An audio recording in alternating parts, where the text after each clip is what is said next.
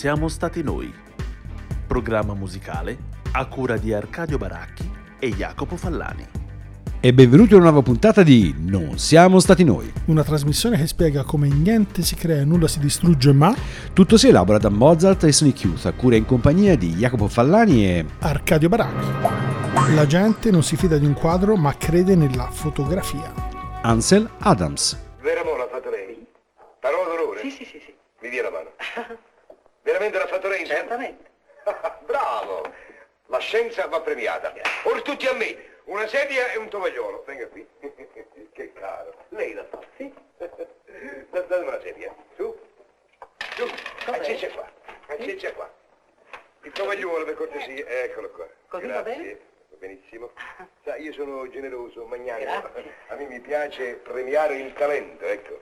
Mi dia le manine, mi tenga la testa così, e no, fermo, ecco, gliela tenga così. Forte, Ah. forte, forte, forte. Mi dia la manina sua? ecco, si copre quest'occhio qui, così. Ci vede da quest'occhio? No, no. Bravo. Lei col primi cepponi, cioè mi fa la cortesia, mi, mi allarga quest'occhio. Ecco. Ah. Fermo, eh? Lei vede qua? Sì, sì. Vede, vede bene? Sì, sì, sì, sì, sì. Allora fermo, eh? Fisso, eh? Fisso qui, eh? E non c'è male citare appunto il grande Ansel Adams, praticamente l'inventore della fotografia moderna dal punto di vista tecnico, e poi un Totò a colori che prende in giro eh, un pittore astrattista per iniziare una puntata che appunto si occupa del rapporto fra musica e arti visive, in particolare proprio diciamo la, la regina forse delle arti visive, vale a dire la pittura. Prenderemo le mosse appunto dalla pittura per poi anche toccare altri, mh, altri lidi artistici, perché chiaramente musica e arti visive si sono rincorse direi tranquillamente per quei 400, 500, 600 anni e ancora non hanno finito di rincorrersi, come è abbastanza chiaro in un'arte che è meta quasi per, ehm, per definizione, come appunto la musica, eh, rapportarsi con arte invece estremamente soleva essere estremamente didascalica che oggi è sempre più concettuale.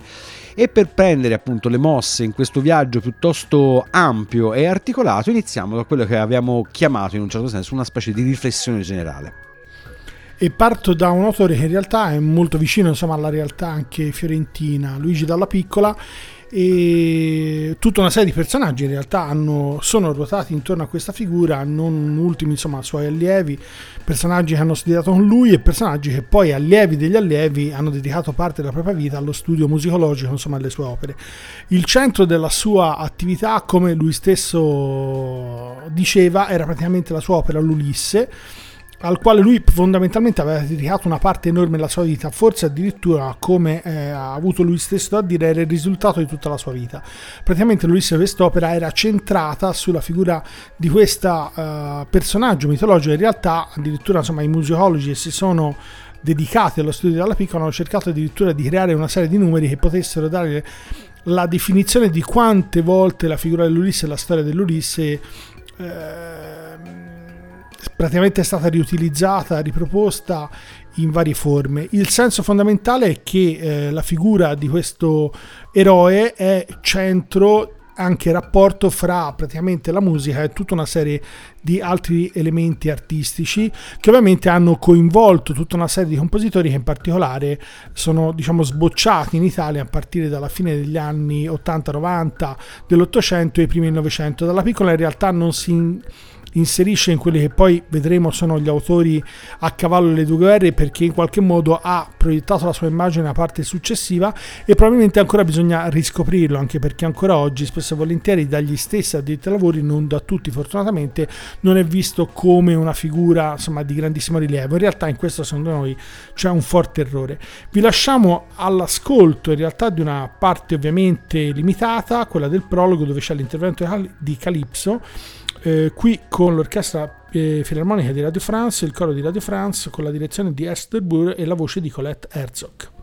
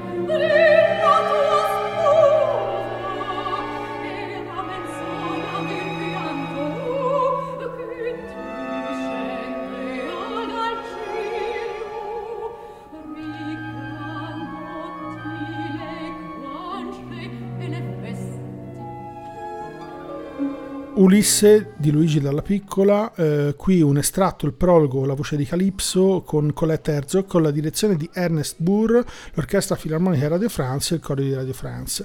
Come dicevamo ancora eh, in patria non è molto conosciuto, questa è registrazione addirittura del 2003, del primo gennaio, e anche dagli addetti ai lavori diciamo perché alcuni eh, la figura della piccola ancora deve essere assolutamente rivalutata.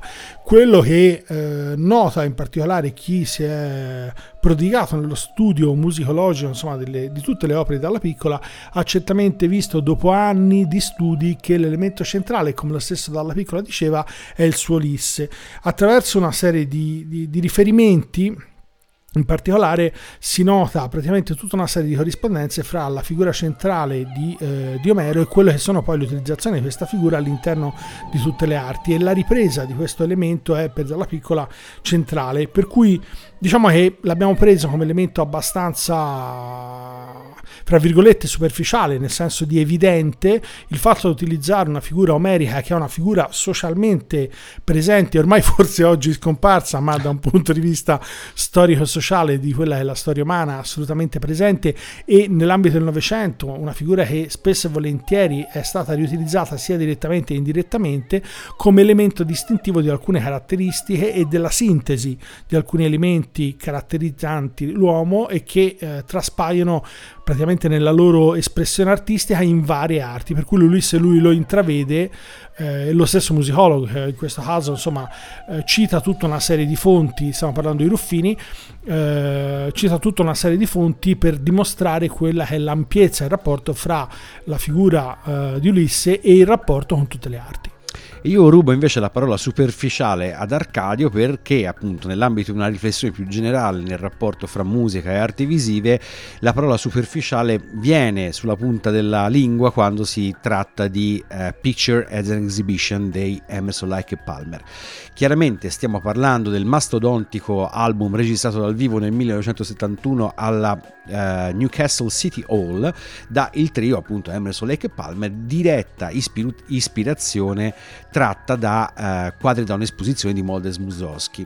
Eh, perché utilizzare il termine superficiale? In questo momento diciamo, siamo nel 71, l'album uscirà nel 72, eh, siamo nel momento diciamo, di mh, mm, apoteosi del cosiddetto rock progressivo e Emerson Like Palmer da un certo punto di vista rappresentano l'aspetto più deteriore del eh, rock progressivo sono estremamente magniloquenti molto molto convinti di fare bene sempre diciamo così e eh, soprattutto in questo caso convinti di poter eh, riportare a nuova vita un lavoro come appunto quello di Modest Mussorgsky. Stiamo parla- parlando di un grande classico della musica classica, non vorrei usare diciamo, parole troppo... Eh... Cofanetto Deutsch. Esatto, cioè stiamo parlando di uno dei dischi, uno, uno dei dischi, insomma, uno dei prodotti della musica classica forse fra i più noti di, di sempre. Quindi insomma l'atteggiamento mai particolarmente modesto in punta di piedi di Emerson Lake e Palmer in questo caso si conferma e anzi trova la sua appunto apoteosi. Il brano che uh, siamo andati a estrarre di Old Castle non è il più famoso di questo album, che peraltro è famoso solo per uh, diciamo il primissimo brano che uh, come, nella, um, come, per l'originale di Mussorgsky rappresenta il tema più, diciamo, più famoso. Ma in questo caso di Old Castle è una specie di diciamo, divagazione di carattere quasi jazzistico, il termine va preso veramente con le pinze, un po' psichedelico all'interno di un album che invece fa appunto della magninoquenza eloquenza e della assolutamente mancanza di timidezza la sua nota eh, più caratteristica. Quindi ce l'andiamo ad ascoltare con questo di Old Castle, Emerson, Lake and Palmer.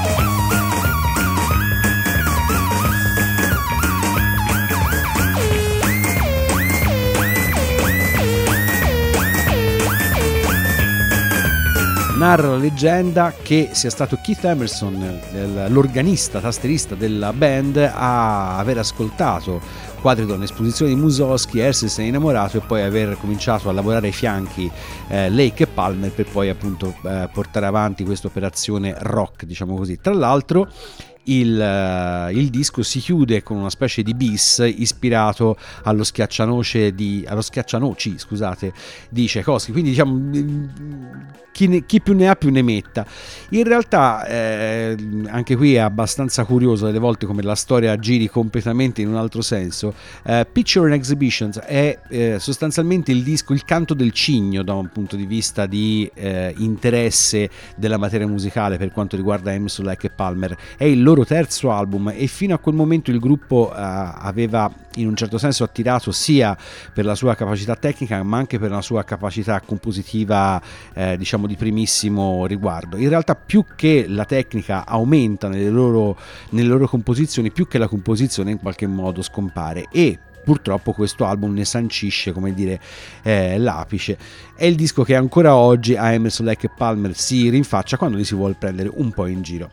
Ma come dicevamo appunto arti visive al centro di questa puntata e come dicevamo sempre prima la uh, arte visiva per eccellenza vale a dire la pittura un po' il bad boy come è stato definito, anche se l'ambito classico è un po' strano Dai. nel caso di George Antile, perché in qualche modo è stato un po' un iconoclasta nei confronti di alcuni elementi che poi lui ha rielaborato e ripreso.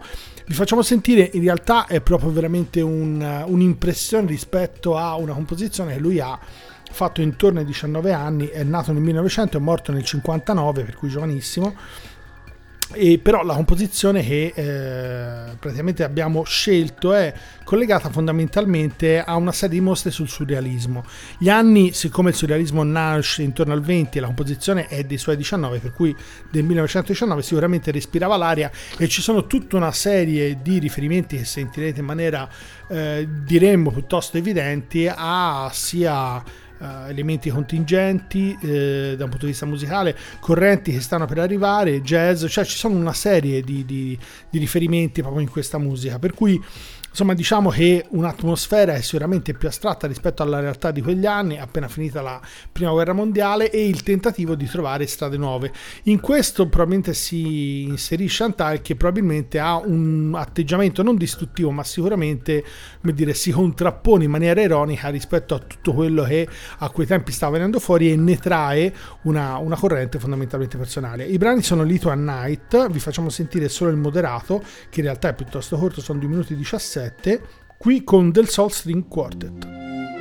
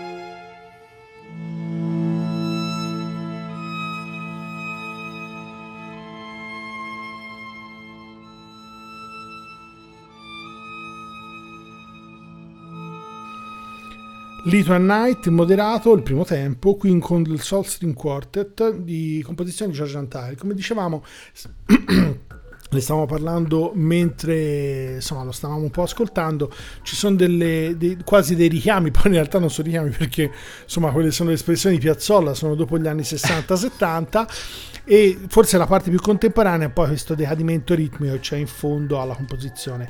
Gli elementi surreali stanno più concettualmente in una idea di avanguardia novecentesca e di questo atteggiamento ironico che contraddistingue alcuni autori e artisti di quest'epoca che però a livello internazionale ha fatto sì che siano venuti fuori praticamente dei mostri sacri. In questo periodo ci sono grandissime opere dall'opera a tre soldi all'Edipo di Stravinsky eh, moltissima della musica anche di Vile, la nascita fondamentalmente di musica americano.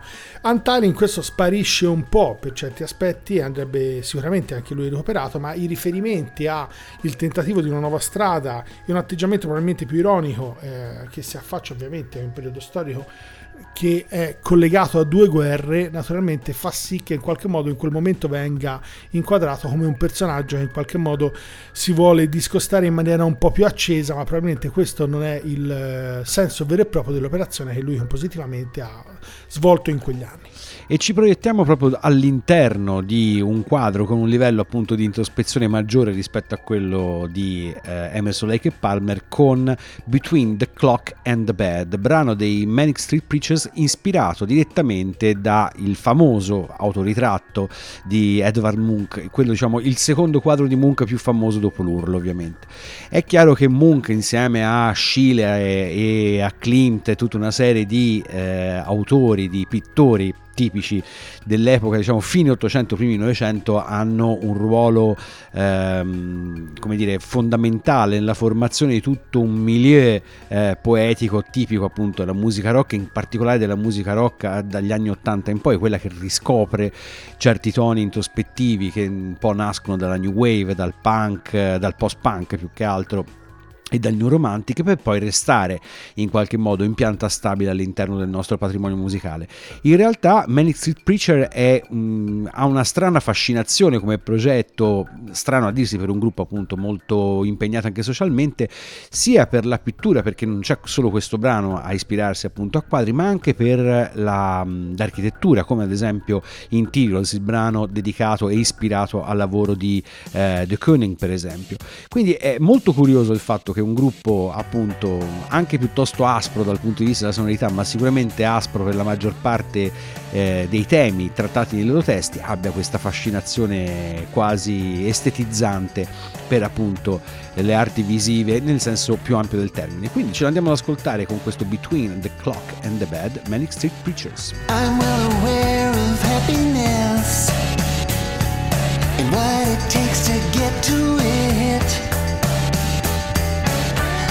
simple struggle of survival transforms itself into betrayal.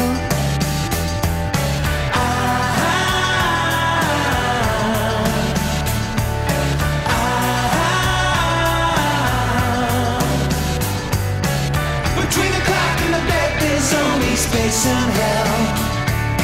Waiting for the transportation. Between the clock and the bed sheets live inside my head. Colliding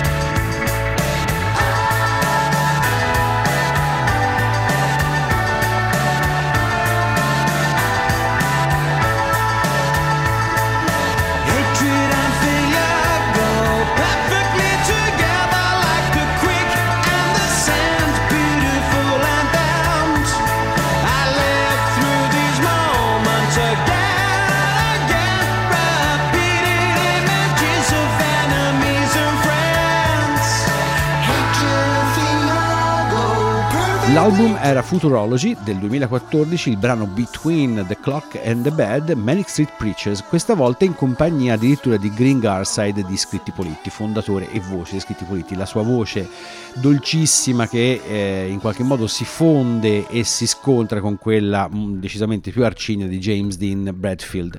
Come dicevamo appunto il brano in realtà si ispira a, eh, a questo autoritratto di Edvard Munch per ragionare sulla cosiddetta crisi di mezza età. Questo sarebbe un po' il tema centrale, eh, diciamo, del testo e eh, in un certo senso per lanciarsi in, introspez- in, in un'introspezione che vorrebbe sì prendere atto di- della vita che scorre in maniera inesorabile, ma che in qualche modo bisogna rialzarsi e non farsi abbattere. Questo appunto magari in maniera più coerente, come dicevamo eh, prima, con un gruppo che ha sempre fatto del- dell'impegno sociale e di certe tematiche molto presenti nei loro testi la loro principale eh, bandiera. A questo punto ci muoviamo dalla pittura, come abbiamo detto, arte visiva per definizione, per arrivare all'arte visiva che diventa fisica. Quindi siamo nell'ambito statue, palazzi, cose così. inaugurazioni e non Inaugurazioni. potevo ovviamente prendere quello che era un elemento abbastanza più evidente, cioè l'utilizzazione, la creazione di musica per occasioni, inaugurazioni, in questo caso l'inaugurazione di un palazzo, in realtà di un teatro. Stiamo parlando del teatro forse il più conosciuto, non il più grande, ma il Teatro della Scala di Milano, che in realtà è stato inaugurato un'opera non lo sapevo, infatti proprio studiando sono abbastanza rimasto perché l'opera è stata utilizzata per l'inaugurazione della Scala, è l'Europa riconosciuta brano, eh, scusate, composizione eh, che ha inaugurato la Scala il 3 agosto 1778 ed è una, un'opera lirica musicata da Salieri. La cosa interessante è un'opera fortemente settecentesca, è la parte diciamo di gorgheggi come diremmo, insomma da un punto di vista tecnico è impressionante, fondamentalmente è pensata per quattro castrati e eh, è stata diciamo quasi abbandonata per tantissimo tempo, in realtà poi è stata ripresa alla scala nel 2004 e noi vi facciamo sentire proprio un estratto da una delle parti, proprio da Diana Dambrao che è la solista che interpreta Europa, eh, nell'ambito Europa riconosciuta. Quello che sicuramente al di là del fatto evidente insomma, dell'utilizzazione di un'opera di questo tipo che poi è rimasta un po' dimenticata probabilmente anche questo in seguito a, a tutte quelle che sono insomma le speculazioni che nei dei decenni successivi, poi amplificati con alcuni film del Novecento, dell'invidia, probabilmente insomma, di Salieri nei confronti di Mozart, ma sembra assolutamente eh, che non sia ehm, insomma, accertata né vera, ma sia una costruzione romanzata di eventi che probabilmente non sapremo nel dettaglio in maniera esatta. L'opera è sicuramente da un punto di vista tecnico-musicale particolarmente interessante, è un museo del Settecento e sicuramente di enorme difficoltà. Vi facciamo sentire un brano che lascia poco all'immaginazione da un punto di vista tecnico, allo sento, la figura dell'Europa dall'Europa riconosciuta di Salieri con Diana Dambrao e l'orchestra della Scala, registrazione dal vivo del 2004. Thank you.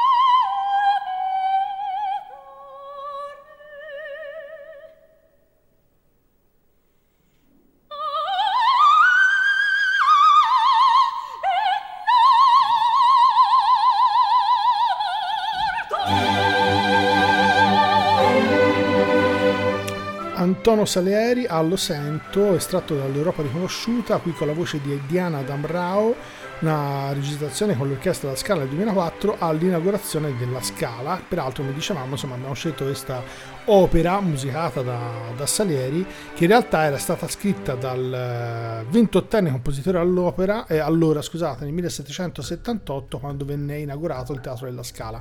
Come sentite, insomma, il compositore era diventato un musicista di corte a 20 anni nell'ambito dell'impero asburgico a Vienna e però insomma aveva cominciato a aver subito un successo a livello europeo nonostante questa presunta eh, probabilmente molto poco probabile rivalità con Mozart che probabilmente è stata poi accentuata da particolare probabilmente un film nell'ambito insomma, del Novecento eh, però l'opera è sicuramente un'opera fortemente settecentesca, quello che è il rapporto da un punto di vista tecnico, artistico, potremmo immaginare nell'ambito del Novecento, naturalmente alla fine del Settecento non esiste assolutamente, cosa che vediamo invece in quella che sarà la tranche successiva, cioè delle correlazioni fra le arti più strette anche come rapporto, però sicuramente da un punto di vista di eh, rapporto sociale, nel senso di utilizzazione di stilemi, elementi musicali tipici dell'epoca, quest'opera è sicuramente assolutamente inquadrata in quello che è la nascita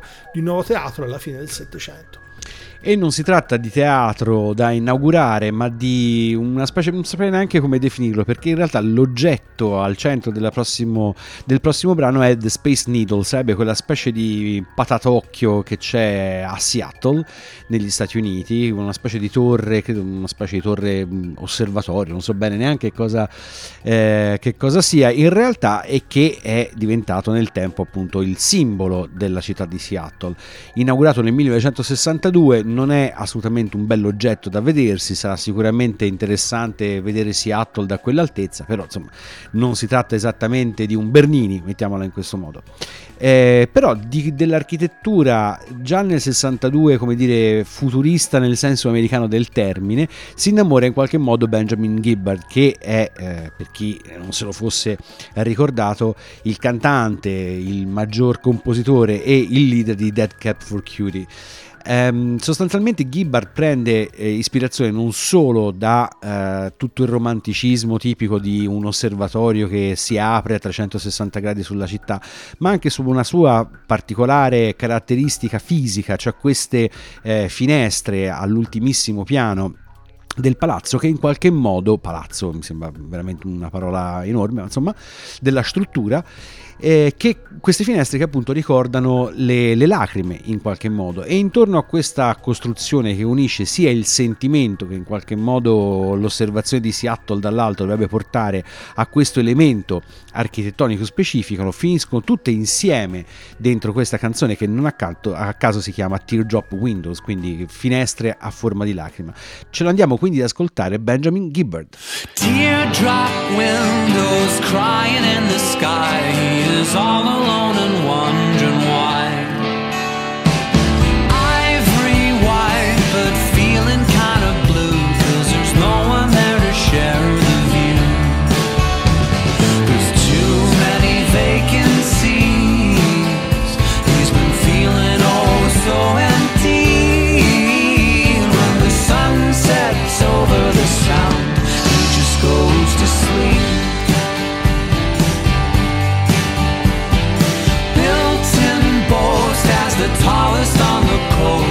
was once a city's only toast.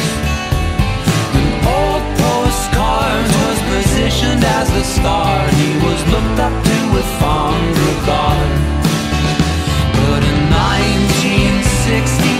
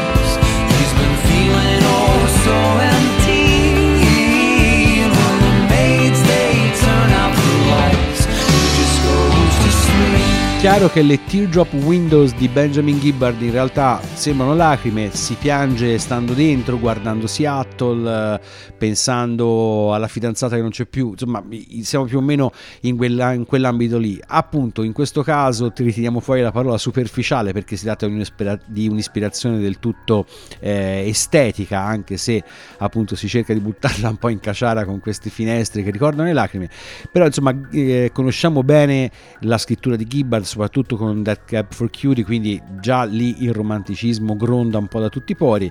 Quando si mette da solo come in questo caso perché il brano è tratto dall'album solista di Gibbard Former Lives ehm, diciamo il romanticismo trova una forma meno legata a appunto echi di emo lontani primi anni 2000 e decisamente più ancorati come sentiamo in un folk eh, eh, cantautorale diciamo anni 60-70 perché giustamente questa è anche la musica con la quale Gibbard è eh, cresciuto e alla quale lui quando è da solo rende eh, omaggio.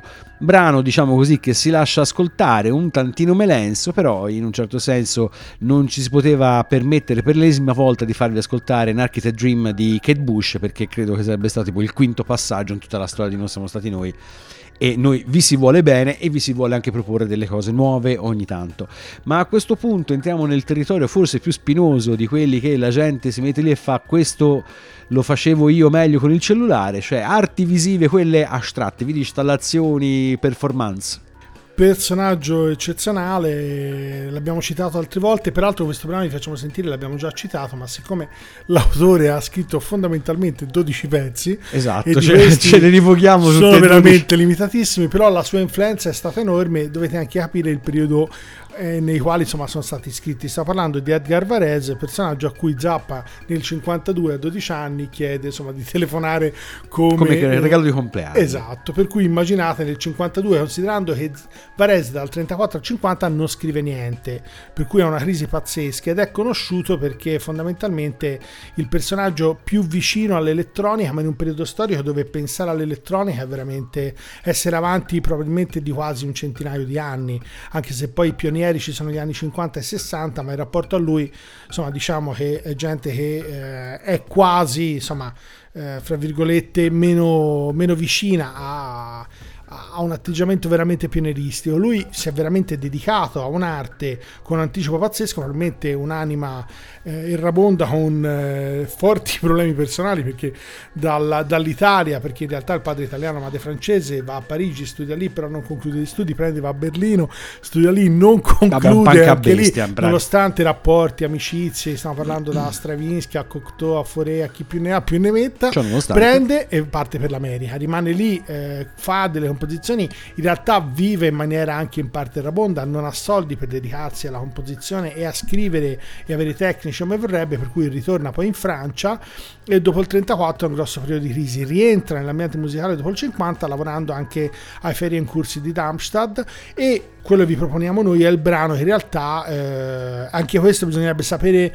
da un punto di vista anche personale quali specifici rapporti però Le Corbusier che è incaricato dalla Philips House per il 1958 per l'esposizione universale dello stesso anno di praticamente fare una propria, un proprio padiglione lui dice non farò un padiglione ma una specie di poesia elettronica. E proprio con questa idea lui aveva già in realtà in mente Varese per cui crea un padiglione che in realtà è strutturato insieme al suo ehm, assistente, allora collaboratore, che in realtà è progettista e architetto, ma che è Xenakis, che voi ovviamente conoscerete come compositore, che fa praticamente un padiglione a forma di, di stomaco dove praticamente vengono digeriti per i, insomma, diciamo, gli spettatori entrando all'interno mm. e ciò che sentono all'interno è quello che facciamo sentire noi che è il poema Electronic del 1958 di Varese e vi diremo poi successivamente qualcosa.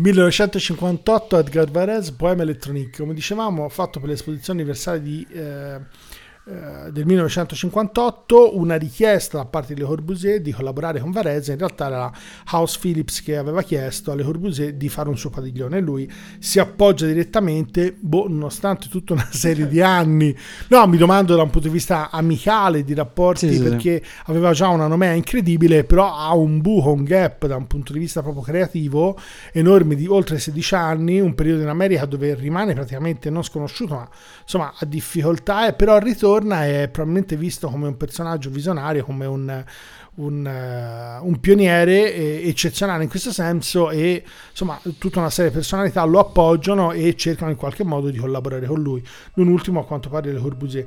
Come dicevamo, il brano poi eh, che era pensato per questa struttura, la struttura viene demolita con grandissimo disappunto in particolare di Varese che si risentì del fatto insomma questo brano era associato secondo lui in maniera intima proprio alla struttura architettonica progettata da Xenakis perché in realtà fa l'assistente ma a quanto pare la progettazione della- dell'opera di Xenakis anche se era assistente di Le Corbusier e era che era architetto, combin- tra l'altro. che era architetto sì eh, il compositore Xenakis e però poi insomma questo rimane sicuramente uno dei capisaldi da un punto di vista dell'elettronica, della composizione e insomma delle arti visionarie nel confronto del rapporto fra arti diverse.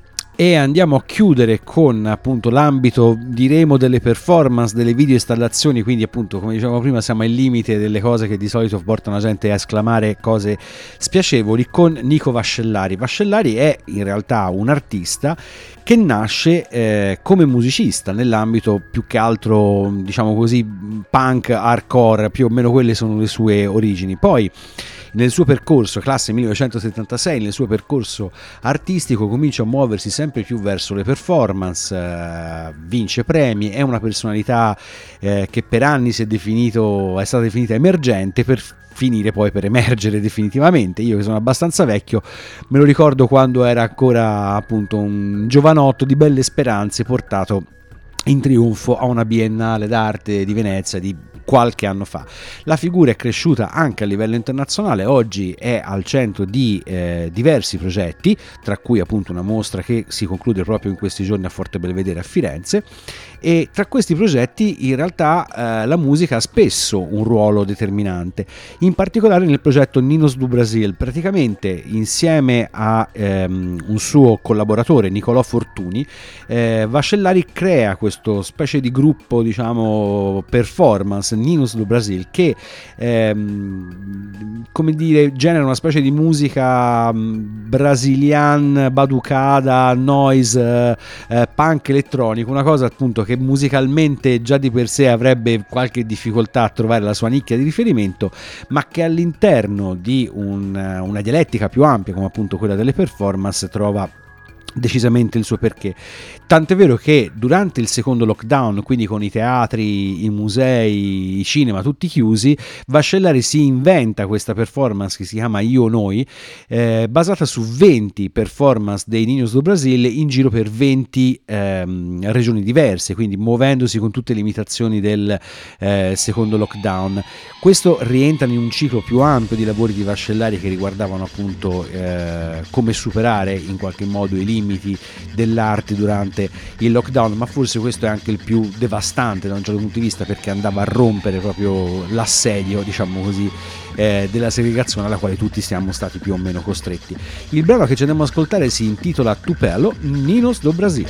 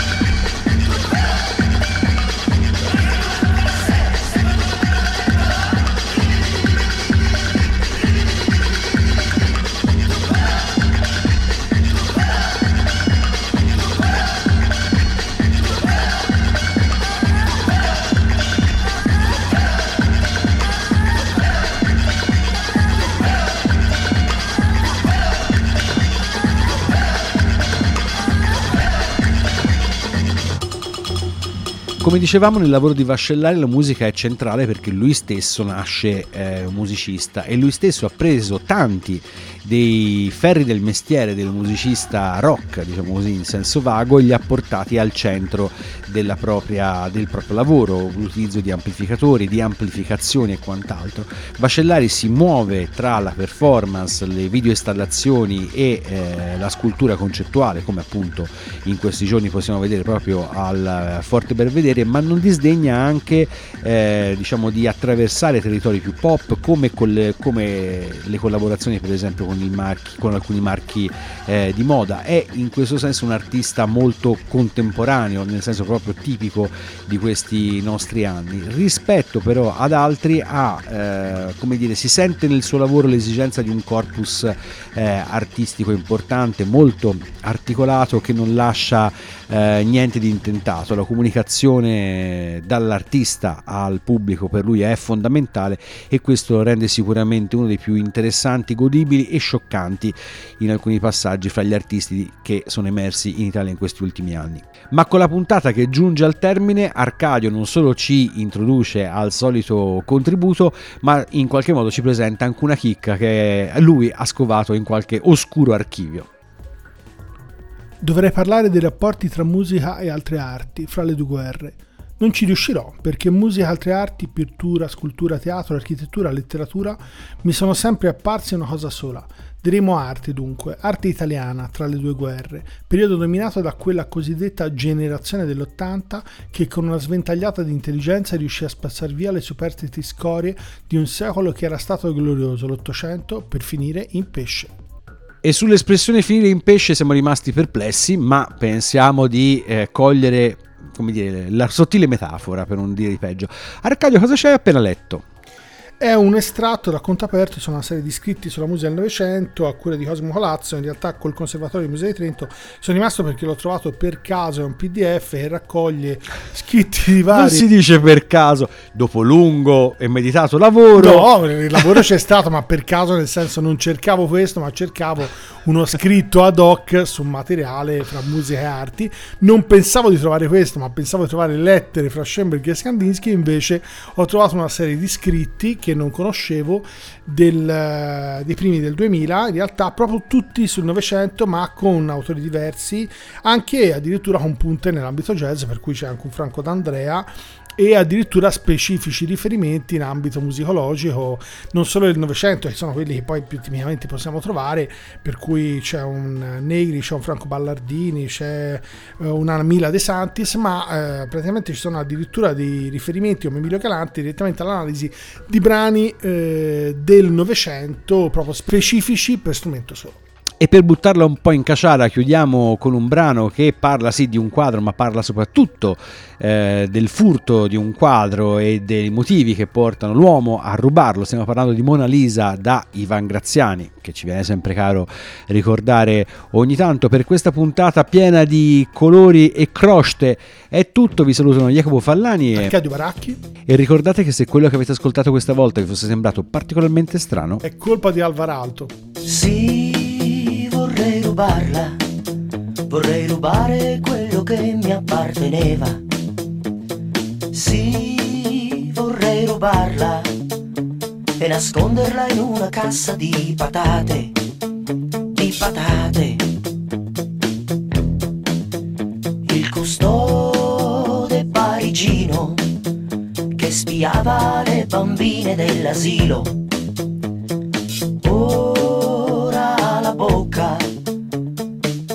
Di biglietti del museo, del museo.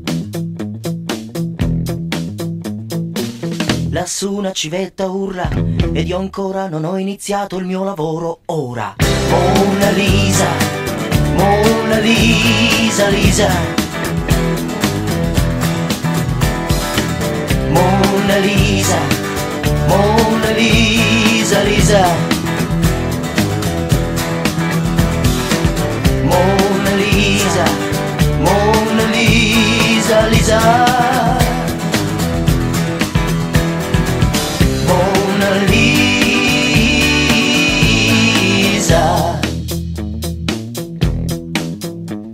La scuola è una gran e soprattutto se